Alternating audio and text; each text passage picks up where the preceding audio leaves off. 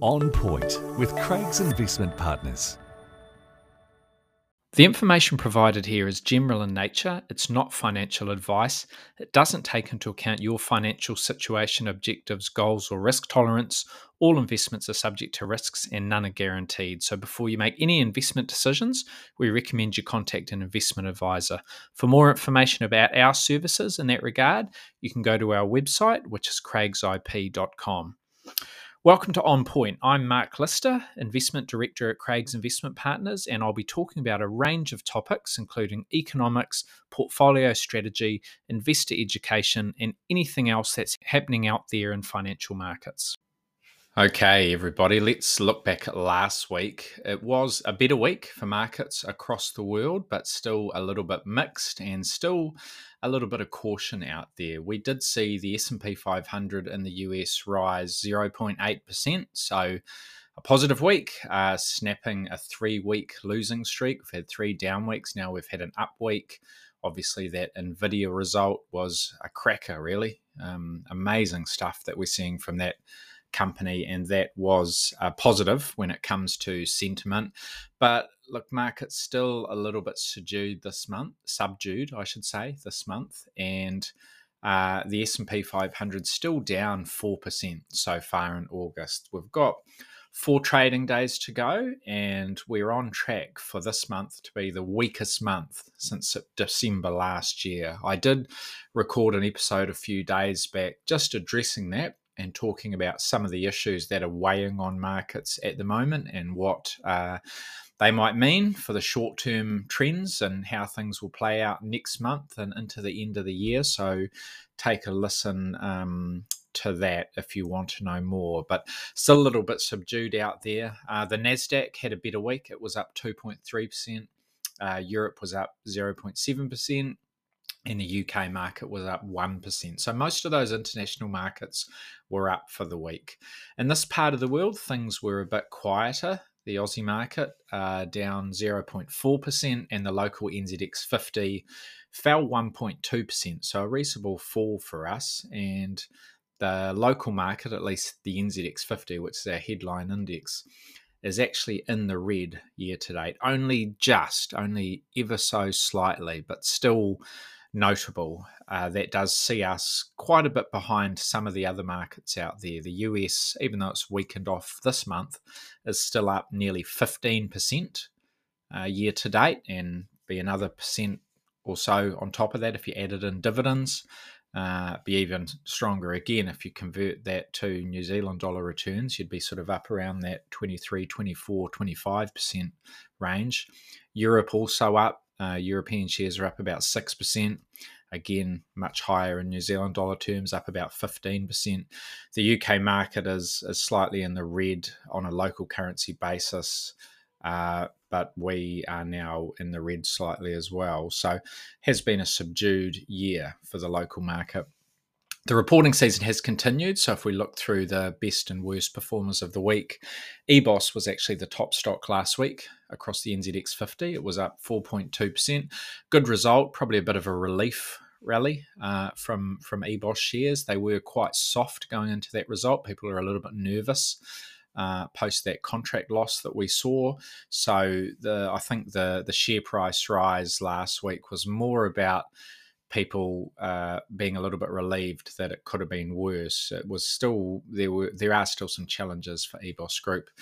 Uh, Freightways also was strong. It was up 3.9%, so it was the number two performer. And at the other end of the spectrum, Skellerup uh, was was down 6.3%, coming off a um, uh, a good week the previous week after their strong result. Vista also soft, down 7.6%. They reported a result.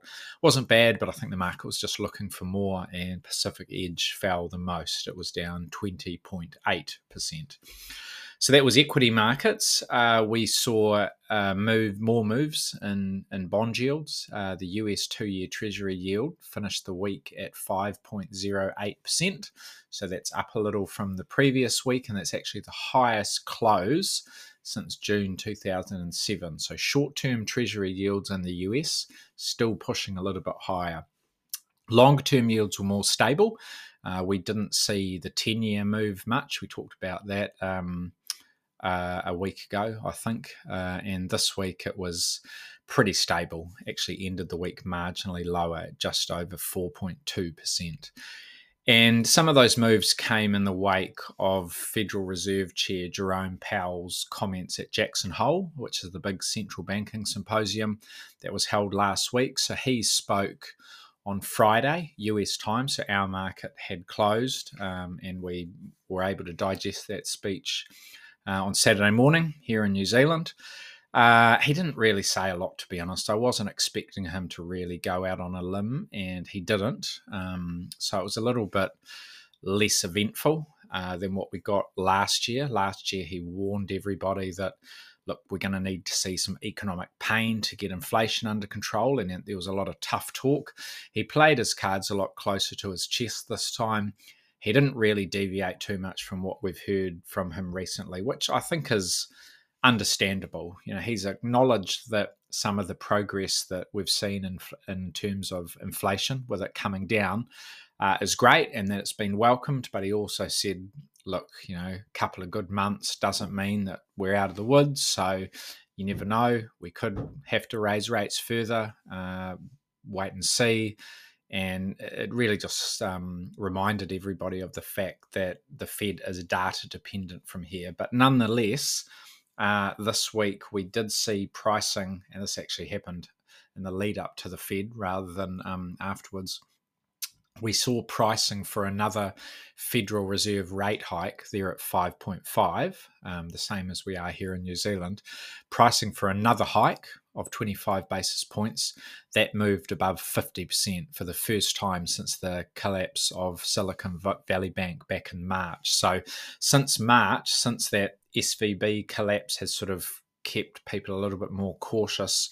Uh, pricing for another Fed hike has been below 50%.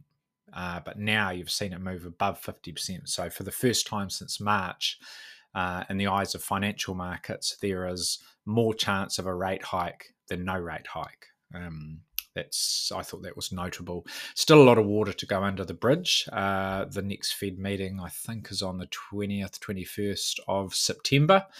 Uh, so it's almost a month away, and you've got you know another jobs report, you've got another inflation report or two uh, to come between now and then, you know, the PCE inflation report and then the regular one, uh, and then the November meeting, which is the one where people actually see more risk about a Fed rate hike taking place, so they don't see September as as likely. They believe that if the Fed does move again, it'll be in November. Um, quite a lot could happen between now and November. So I don't think yeah, I think we've just got to keep an eye on the data because that's what the Fed's doing. Uh, anyway, New Zealand interest rates they fell back slightly. We had, we had a weaker than expected retail sales report come out last week, and that covered the June quarter. Yeah, definitely much softer than expected. So I think it did um, take a few people by surprise. Um, not really, shouldn't really be a big surprise. You know, look at the cost of living pressures that people are facing. Look at where mortgage rates are at um, it's it's not really a surprise that sort of the wallets have been put away. Um, people are just acting a lot, a lot more cautiously, cautiously, and frugally out there at the moment. But that did seem to get the market's attention, and that maybe was a factor in our interest rates just coming off the boil a little bit. Uh, they're still quite high, um, but they're high lower than they were sort of a, a week ago. Looking at the data releases we saw last week, we had the flash PMIs. Uh, PMI stands for Purchasing Managers Index, and these are essentially business surveys that give us a good read on where economic activity is tracking and where it is going. And these were these were quite quite soft um, right across the board. You know, economy economic activity is slowing in most places. Um, the pace of activity slowed in the US and Europe and Australia and the UK. Japan was the only region to see an improvement uh, from last month. So this is covering the month of August. So it's sort of one of the first um, economic indicators that we've got for the month of August. So you know it's a good read on what we'll see as some of the other backward-looking data comes out. Uh, Europe, Australia, and the UK, they saw their composite PMIs fall quite sharply. So 50 is your break even, and all of those regions have got a PMI sitting in that 47 to 48 zone, which is suggesting that that those economies are contracting um, to a reasonable degree. You know, those are the lowest levels we've seen since that 2020 2021 period. Uh, the US as well, which has really been a beacon of strength uh, in recent months. It's been head, head and shoulders above everybody else. It also saw its PMI slow, so it's it's just got its head above water. It's at fifty point four, uh, so fifty being your break even point. They're above it, but not by much, uh, and that's the lowest we've seen in six months. So the US slowing too, and I guess another notable feature of all of these was that um, we've seen has, uh, up until now, in the last you know six months or so, uh, we've seen the manufacturing sector looking very weak, but the services sector has been pretty strong. And now manufacturing seems to have found a bit of a base. It's not getting any worse. It's not necessarily improving, but it's you know the bleeding has stopped. Although the services sector is starting to weaken off too, so you haven't got that strong services sector holding things together and offsetting weaker manufacturing. You've got this the weakness that we've we've observed in the manufacturing sector for some time now is now being seen in the services sector. So absolutely something we need to keep a close eye on um, and just watch the economic data from here on. Uh, the inflation measures in these surveys weren't weren't great either. You know, a bit mixed. In the US, we're still seeing upward pressure on expenses for businesses. You know, businesses are still talking about higher wages, uh, raw material prices, higher fuel costs. Just in the last little while, we've seen a bit of a, a rebound in oil prices. So that has seen input price inflation accelerate during the month of August. And um, that is expected to keep inflation sticky. You know, I think this is something that Jerome Powell has on his mind is that, yep, We've we've seen inflation come down from that sort of seven, eight, nine percent per annum down to three or four. Fantastic, but it's going to be uh, it's still going to be quite hard work to get it from three or four down to sort of closer to two, which is where they'd like it to be. And we saw that um, in the PMIs as well. Although, having said that, there are uh, there are some signs that um, companies are not they're starting to find a limit to how much they can raise prices. You know, weaker demand is starting to limit that pricing power that businesses have. You know, up until now, um, costs have been running very high for businesses, but because you've got strong economies, they've been easily able to pass those on to consumers. And now we're sort of reaching a point where um, costs are still rising for businesses, but consumers aren't in as great a shape and economies aren't quite as resilient so they're not having as much luck sort of passing on those costs. And that's that's something really important for share market investors and for analysts. Um, we need to think really carefully about whether the businesses we're investing in and that we own shares in whether they have the ability to pass on those costs because if businesses find themselves unable to do that they will start having to give away margin and you'll see margin pressures starting to creep in. So, some really interesting um, takeaways from the flash PMIs. Um, looking ahead on the local calendar, we've got our own business confidence survey. This will be the July ANZ Business Outlook on Thursday at 1 pm. Uh, looking forward to this. Um, definitely looking forward to this. In the last survey, we saw sentiment edge a little bit higher. So headline confidence rose to the highest levels since October 2021. Uh, the own activity index it, it, actually dipped slightly although it's still in positive territory and it's pretty close to the highest we've seen since early last year. So be looking for any evidence of improvement or deterioration. Um, be looking at the different sectors. I think the dairy sector obviously will uh, agriculture will will see a decline given what you've seen with prices and the Fonterra payout, but we'll also be watching some of those pricing intentions um, elements of the survey to see if they tell us a similar story um, as those global PMIs. You know, I want to know what are firms seeing in terms of cost pressures and how aggressively are passing are they passing those on? What's happening with wages? You know, all of those things. So that'll be that'll be the key economic release in New Zealand Thursday at one pm. There's actually not a whole lot else on the economic calendar for us here in NZ. Uh, internationally, there's there's plenty going on uh, in the US. We've got a few really important economic releases. We've got the August jobs report. We've got the July PCE inflation report. Uh, we've got the latest com- uh, consumer confidence reading from the conference board, and we've got the ISM manufacturing index. So, all of those things will be uh, of interest. Uh, the ISM manufacturing index will cover August. That will be out on Friday. Um, its services counterpart will follow next week, but this will maybe corroborate some of those indicators that we saw in the flash PMIs that I just spoke about um, that were out last week. So I'll be watching that. The jobs report, also really important to see how the labour market is tracking. Uh, markets are expecting 150,000 new jobs to have been created uh, in July that's okay, but it's the weakest since late 2020, and it's well below the 12 month average, which is about 280,000. So that will tell us that the labour market is just starting to soften a little bit, which isn't a bad thing. You know, you don't want it to completely tank, but you do want it to soften because that is a a key piece of the inflation puzzle. The unemployment rate, which in the US is sitting at three and a half percent, sort of there, there, there or thereabouts with ourselves. Uh, that's expected to remain unchanged, and um, we'll be watching the wage growth as well. Wage growth is expected to slow a little. Um, the annual pace of gains, um, at least in terms of average hourly earnings, expected to fall from 4.4% to 4.3%. So we'll be watching. We'll be watching all of those things. Um, the PCE inflation report also be really key. This is the Fed's preferred inflation measure. This is out, I think, on Friday as well. So, like the jobs report, like the ISM, these are all out on Friday in the US. So, our market will be closed and you won't get them until you wake up on Saturday morning. So, very late in the week.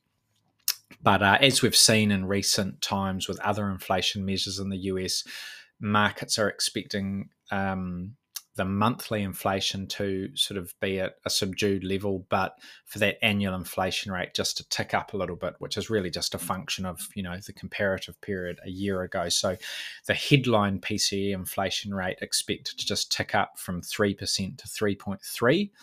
Uh, so that would still be, you know, apart from last month's 3.0, that would still be the lowest since March 2021, more than two years ago. So 3.3 is still, you know progress um, we get in there. The core PCE, which has obviously been a little bit stickier, uh, also expected to tick up a little bit in terms of the annual um, pace of price rises. Uh, in June, it was 4.1, expected to come up to 4.2. So, again, apart from last month, it's the lowest since October 2021, you know, well off the peak. But the Fed needs to see needs to see it sort of come down uh, further. I think their latest set of forecasts have headline PCE inflation ending this year at 3.2. Uh, and you know we're almost there. Sort of we're at 3.3, and core PCE inflation slowing to 3.9. Um, might have to check those figures. Don't quote me on that. I'll, I'll go and clarify those, and we'll talk about them next week once we've got this report. Uh, what else we got? August, I'm just guessing. I'm just trying to do that from memory. Uh, August PMIs out of China as well are out this week. We'll get those on Thursday, and look, you'd expect them to be a bit soft. Um, everywhere else has has looked soft, and China has more more issues than most at the moment with what you're seeing in the property sector and shadow lending, um, and just weak consumer demand. But uh, the PMIs will give us um, a little bit more information on how things are tracking um, in the world's second biggest economy. So that's that's probably it. That's most of the things to keep an eye on. A lot of them come late in the week, so you know most of the action will be um, in that those latter days of the week. There's a little bit on the corporate front. You know, our reporting season still going, but most of the most of the major companies are behind us. So it is a quieter week this week. We've still got Meridian Energy to go on Tuesday. They're a very big, um, very good quality utility. Tourism Holdings, that'll be an interesting one. Uh, they they have um, uh, they've been performing quite well actually in recent times, so it'd be interesting to sort of hear their thoughts on the tourism sector. Heartland on Tuesday. Uh, and Fisher and Paykel Healthcare not reporting a result, but they have got their annual meeting on Tuesday. So that that is obviously a very large, very widely owned company, and we'll be watching that one. Uh, being an AGM, expect you to get a trading update and a few thoughts on how the business is going. Maybe you know a freshened up outlook commentary. So that will be that will be of note on Tuesday as well. All of those are on Tuesday. Fish and Paykel Healthcare, Heartland Meridian Tourism Holdings. So Tuesday, a big day on our market. Across the Tasman, yeah, bits and pieces. Brambles, really the only company that sort of sprang out to me as one that I'm particularly interested in there on Wednesday, their full year result. Uh, and internationally, there's always someone reporting internationally. Um, and it's a, a quieter week than we've seen, you know, through the, the, the business end of the reporting season. But Salesforce uh, on Wednesday will be worth watching. And Lululemon was the other one that um, that I had on my list as as uh, be an interesting one to keep an eye on. That is on Thursday. So that is how the week is shaping up. I can hear my children in the background starting to get a bit antsy. So that is my cue to go and make sure they're not fighting or breaking anything. Uh, thanks for listening, everybody. We will talk again soon. Enjoy your week. For more insights, visit craigsip.com.